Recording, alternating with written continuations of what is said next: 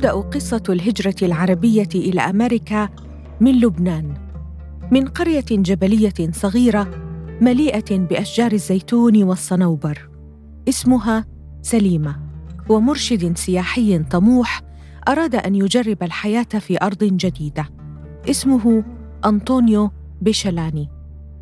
كان العام 1845 في أول شتاء له في أمريكا أصيب أنطونيو بسعال استمر معه عامين حتى أودى في النهاية بحياته. في رسالة كتبها لعائلته في سليمة قال أنطونيو مشتكياً: الأطباء في هذه البلاد يرفضون ممارسة العلقة، لا يؤمنون بإراقة الدماء.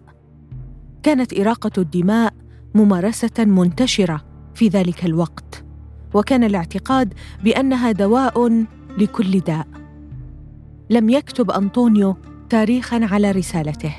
قال أعرف أن أجلي قد حل وأنني راحل. كان عمره تسعة وعشرين عاما فقط.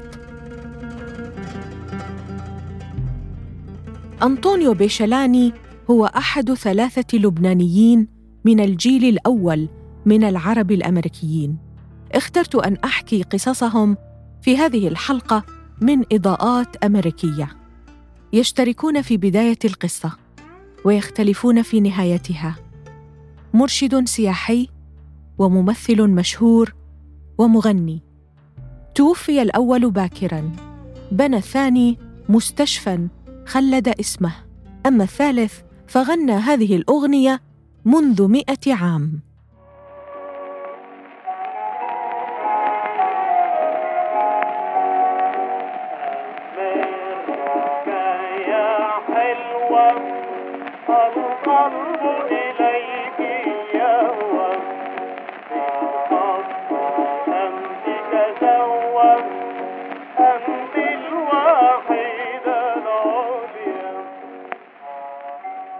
ترك كل واحد من هؤلاء اللبنانيين الثلاثة بصمة مهمة في بدايات تاريخ العرب الأمريكيين وما أشد اختلاف البدايات عن النهايات وما أشد تشابهها في الوقت ذاته.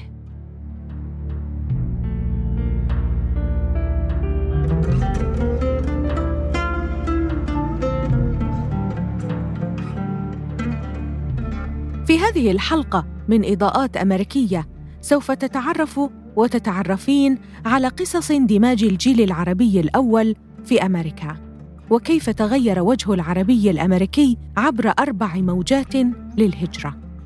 أنا ندى الوادي وهذه إضاءة جديدة من أمريكا.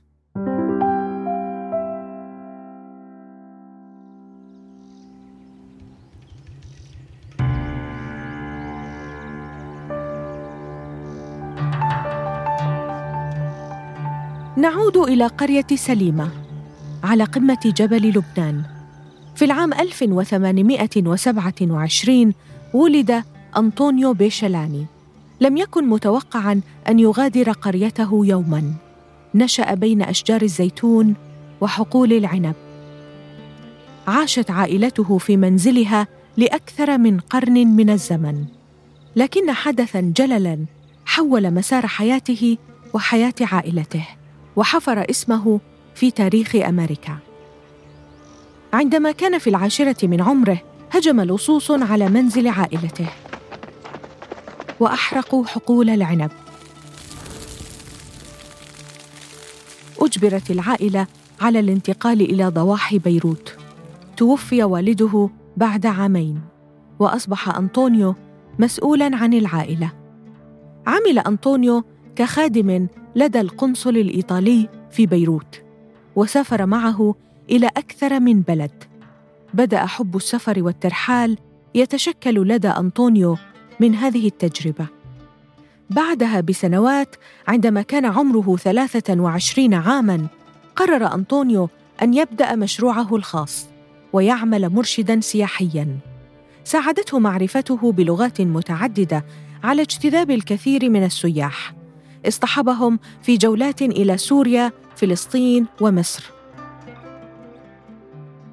اجتذبت رحلاته الكثير من السياح الأمريكيين الذين كانوا يأتون من أمريكا إلى الشرق الأوسط البعيد لزيارة القدس.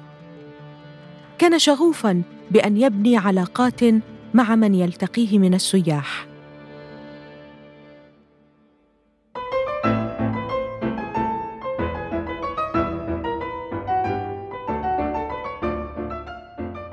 بعد عامين وجد رجل أعمال أمريكي في مكتبه في نيويورك الشاب أنطونيو بيشلاني مرتديا طربوشه وابتسامته المعتادة.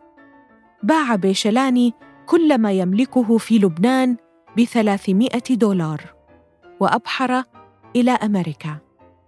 وصل إلى بوسطن بعد رحلة دامت شهرين في البحر. أن وصل إلى نيويورك رافق السعال المزمن رحلة بيشلاني في هذه الأرض الجديدة. التحق بمدرسة في نيويورك وبدأ يعمل. لكنه لم يتمكن من إرسال أي مساعدة مادية إلى عائلته. صرف ما كان يكسبه على العلاج من مرضه الغريب. في النهاية غلبه المرض. توفي أنطونيو بيشلاني بهدوء في نيويورك في العام 1856 بعد عامين من وصوله إلى أمريكا ودفن في مقبرة في منطقة بروكلين.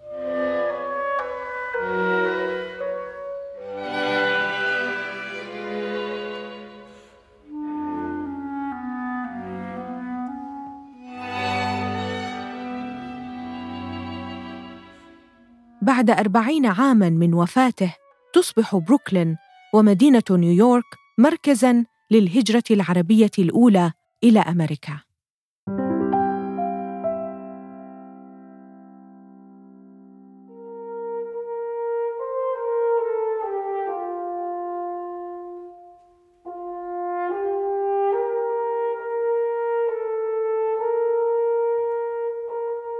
وصل الجيل الأول من المهاجرين العرب إلى أمريكا في نهايات القرن التاسع عشر. هاجر أغلبهم من منطقة شرق المتوسط التي كانت تابعة للدولة العثمانية آنذاك. جاءوا من سوريا، العراق، لبنان، فلسطين والأردن. قدم بعض من المهاجرين الأوائل إلى أمريكا هرباً من القمع الديني الذي تعرضوا له على يد الدولة العثمانية. لكن الأغلبية هاجرت بحثا عن فرصة اقتصادية جديدة كغيرهم من الشعوب التي هاجرت إلى أمريكا. كانت أمريكا وقتها أرض الأحلام والبدايات الجديدة. لو أردنا تشخيص المهاجر العربي الأول إلى أمريكا لرأيناه شابا رجلا أعزب ومسيحيا. كان أغلب العرب المهاجرين الأوائل أميين. ولم يكونوا يتحدثون الإنجليزية. بعد فترة من الزمن قرر أغلب هؤلاء المهاجرين الاستقرار. عادوا إلى بلدانهم للزواج واصطحبوا زوجاتهم إلى الولايات المتحدة الأمريكية للاستقرار وتكوين عائلة. تركز المهاجرون الأوائل في المدن الكبرى مثل ديترويت نيويورك لوس انجلوس وبوسطن. عمل أغلبهم في البداية كباعة متجولين. بعدها بدأ كثيرون منهم بتأسيس مشروعات صغيرة. مع مرور السنوات بدأوا بالاستقرار وتكوين مجتمعاتهم الخاصة وكنائسهم ونواديهم ومطبوعاتهم.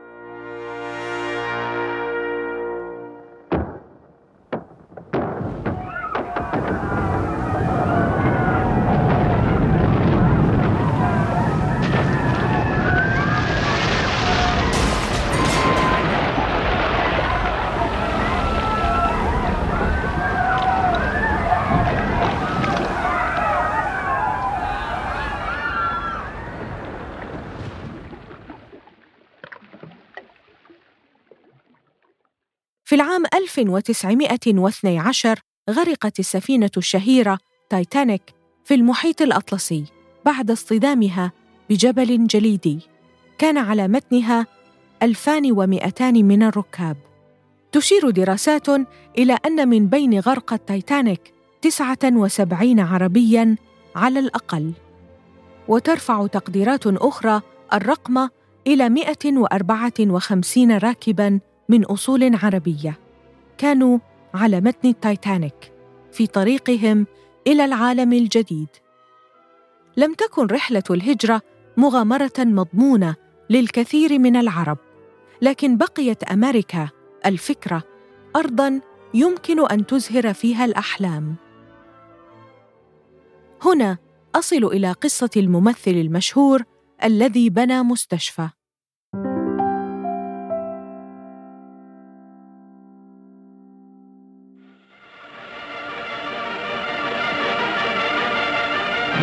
A glittering premiere at the Chicago Theater for Warner Brothers. I'll see you in my dreams. A real dream has come true. For this benefit premiere launches a drive for a new hospital sponsored by the film star Danny Thomas, here arriving with his family. Years ago, Danny vowed he'd build a hospital if he ever became famous. $32,000 are subscribed, the first of a million Danny Thomas tells friends he'll raise for the St. Jude's Hospital of his dreams.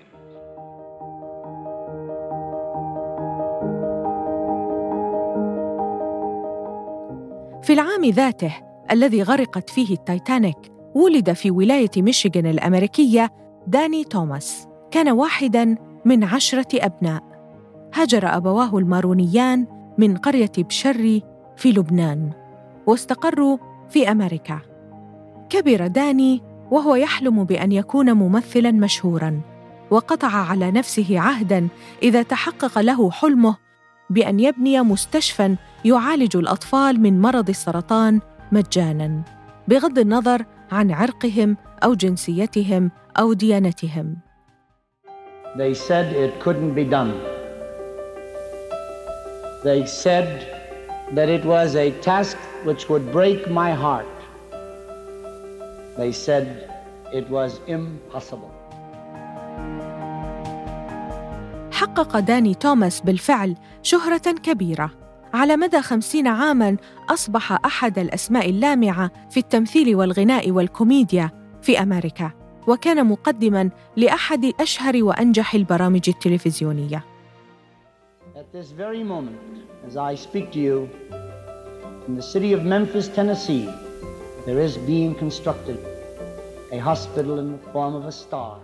في الرابع من فبراير من العام 1962 حقق توماس أخيراً حلمه وافتتح مستشفى سانت جود لأبحاث وأمراض سرطان الأطفال في مدينة ممفيس في ولاية تينيسي الأمريكية. There it is, in concrete, glass, and steel, to offer help to all the children of the world, regardless of race, creed, or economic status. خلال حفل افتتاح المستشفى قال توماس لو كان مقدرا لي أن أموت في هذا اليوم فسأموت وأنا أعرف لماذا ولدت. If I were to die tomorrow, I now know why I was born. توفي توماس في العام 1991 كان المستشفى يحتفل بعامه التاسع والعشرين. ووصلت نسبة شفاء الأطفال من مرض سرطان الدم اللوكيميا حينها إلى 73%. سمي الشارع الذي يقع المستشفى فيه باسم داني توماس. اليوم يعتبر مستشفى سانت جود من أكبر وأهم المراكز الطبية والعلاجية لأبحاث وأمراض سرطان الأطفال في العالم. يقدم المستشفى خدماته الطبية لكل طفل يحتاجها. كان هذا حلم عربي أمريكي ولد على هذه الأرض الأمريكية في مطلع القرن العشرين. تحقق الحلم وأزهر أحلاما جديدة.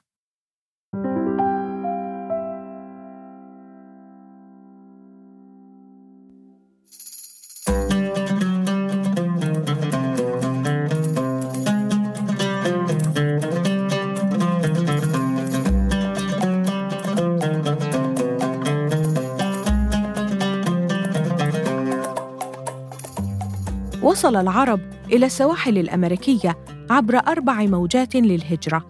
جاءوا من كل أنحاء الدول العربية تقريباً. لكن اللبنانيين والسوريين شكلوا غالبية المهاجرين في الموجة الأولى. عملوا في محلات البقالة أو كباعة متجولين.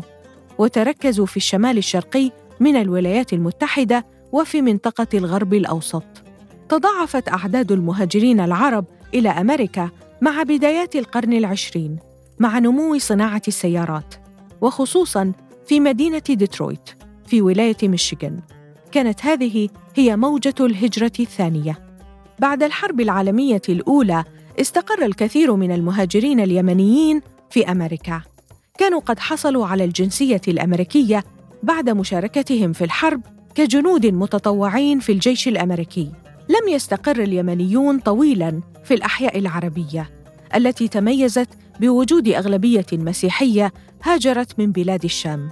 ومع تزايد أعدادهم بدأوا ينتقلون غرباً وتركزوا في مدن صناعية أهمها ديربورن وديترويت في ولاية ميشيغان. تضم هذه الولاية اليوم جالية عربية كبيرة.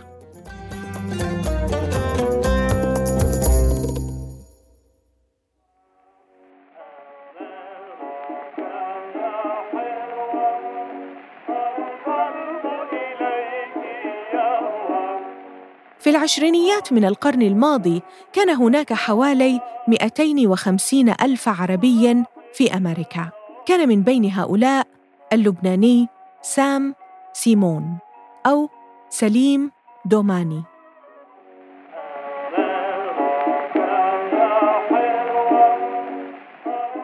أمريكا يا حلوة القلب لك يهوى. هذه أغنية عربية أمريكية عمرها مئة سنة. قصتها تبدأ على بعد آلاف الأميال.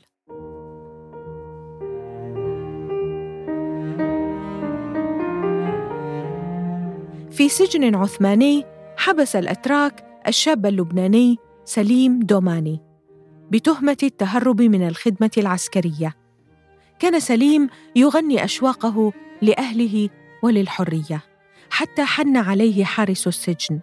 خرج سليم من السجن وبعد سنوات في خريف العام 1920 عبر إلى جزيرة أليس في نيويورك وصار مغنياً أمريكياً.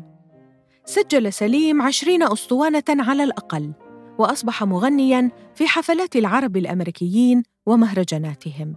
غير اسمه إلى سام سيمون. تنقل سام بين أوهايو وميشيغان ورود آيلاند. حتى استقر في فلوريدا.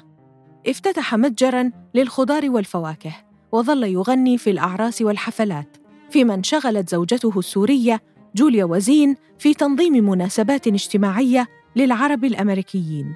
انخرط سليم وجوليا في مجتمعهم المحلي. تزوجت ابنة سليم في فلوريدا وخدم ابنه ريتشارد في الجيش الأمريكي. صار سليم دوماني سام سيمون.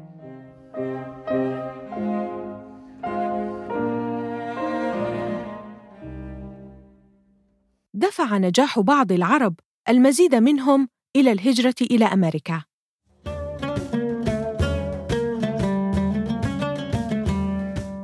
ضمت الدفعات المهاجرة الجديدة الكثير من المسلمين. في الخمسينيات استقر العرب المهاجرون في المدن الكبرى. في هذه الفترة اتصف المهاجرون الجدد بأنهم متعلمون ويتحدثون عددا من اللغات. اتجه مهاجرو الخمسينيات والستينيات للعمل في وظائف مهنية ومكتبية أو إلى مقاعد الدراسة والتعليم. كانت هذه موجة الهجرة العربية الثالثة والتي استمرت حتى عقد التسعينيات. كان غالبية المهاجرين في هذه الموجة من الفارين من الحرب في لبنان والفارين من الفقر في مصر والمغرب واليمن. وفي نهاية الستينيات هاجرت أعداد كبيرة من الفلسطينيين إلى الولايات المتحدة الأمريكية. ساهم هؤلاء في تشكيل وعي سياسي لدى الأمريكيين العرب وزيادة النشاط السياسي لهم في السبعينيات والثمانينيات حتى بين أبناء العرب من الجيلين الثاني والثالث الذين لم يكونوا يتحدثون العربية. في هذه الحقبة تم تأسيس عدد من المنظمات والمؤسسات التي تهتم بقضايا العرب الأمريكيين وساهمت في تشكيل هوية أكثر وضوحاً للأمريكي من أصول عربية.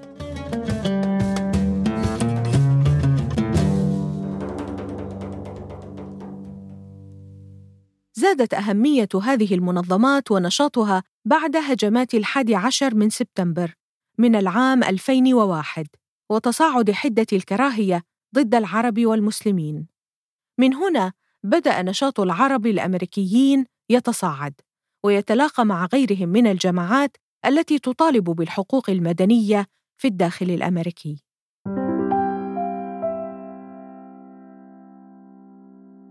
منذ التسعينيات وحتى اليوم نشهد موجة الهجرة العربية الرابعة إلى أمريكا. غالبية المهاجرين في هذه الموجة هم لاجئون من الصومال والسودان والعراق وسوريا. بدأت الصورة التاريخية للمهاجر العربي إلى أمريكا تتغير. حمل هذا التغير إشكالية مجتمعية وإحصائية وسياسية تتلخص في تعريف من هو العربي في أمريكا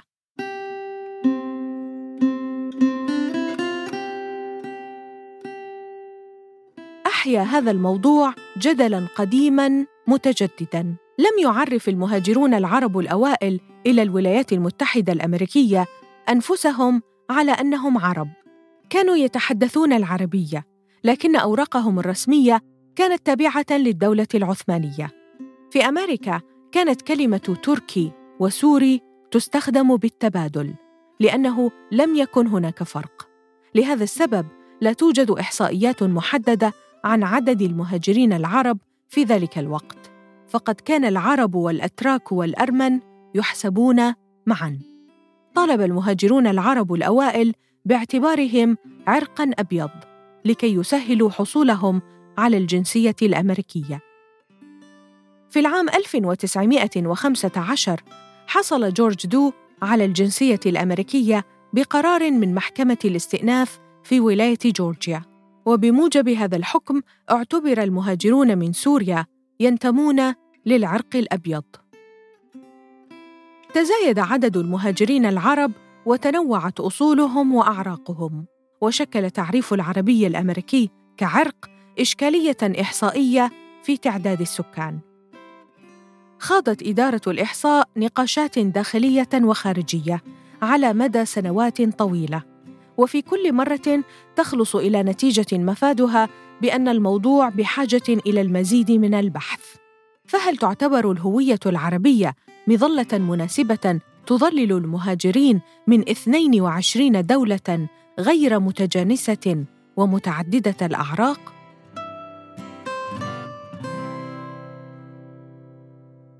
في العام 2010 أطلقت مجموعات عربية أمريكية حملة للمطالبة بتغيير اعتبار العرب فئة بيضاء في الإحصاء السكاني أسمتها Check it right you ain't white. طالبت الحملة بإضافة مربع في خانة العرق يحمل مسمى شرق أوسطي. رغم استجابة إدارة الإحصاء لهذا النقاش لم يطبق هذا التغيير في الإحصاء السكاني الأمريكي حتى اليوم. لهذه الأسباب لا يزال عدد المواطنين الأمريكيين من أصول عربية موضوعا اشكاليا حتى اليوم. بناء على معطيات آخر تعداد سكاني في العام 2020 يقدر عدد العرب الأمريكيين بمليونين. غير أن مؤسسة العرب الأمريكيين تقدر هذا العدد بأكثر من ثلاثة ملايين. وتذهب اللجنة العربية لمكافحة التمييز إلى أن العدد الحقيقي يتراوح بين أربعة ملايين وسبعة ملايين. يشعر الأمريكيون من أصول عربية بحاجة إلى تنظيم ثقلهم السياسي وبالفعل فقد شهدت السنوات الأخيرة فوز عدد من الأسماء العربية الأمريكية بعضوية الكونغرس وعضوية المجالس المحلية في الولايات. كغيرهم من الفئات التي تشكل النسيج الأمريكي ينقسم الأمريكيون من أصول عربية في آرائهم السياسية بين الحزبين الديمقراطي والجمهوري. بشكل عام يتقارب مجتمع العرب في أمريكا مع المحافظين في المواقف من الإجهاض وزواج المثليين. ينقسم العرب الأمريكيون أيضا بحدة في مواقفهم من السياسة الأمريكية الخارجية تجاه الشرق الأوسط على وجه الخصوص. بالمقارنة مع تاريخ هجرتهم الطويل العرب الأمريكيون اليوم هم أكثر نشاطا ومشاركة في الحياة السياسية من أي وقت مضى لهم في هذه البلاد. رغم اختلافهم وعدم تجانسهم وتباين آرائهم السياسية يرسمون مع غيرهم من الأمريكيين صورة قوية ومتنوعة لهذه البلاد. إنها إضاءة الاندماج الذي لم يتوقف منذ أن قرر أنطونيو بيشلاني أن يهاجر من بيروت إلى أمريكا.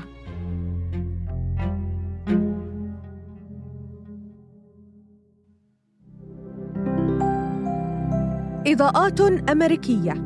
من الحرة بودكاست صباح كل خميس على أبل بودكاست جوجل بودكاست سبوتيفاي ساوند كلاود وعلى أثير راديو سوا. أنا ندى الوادي.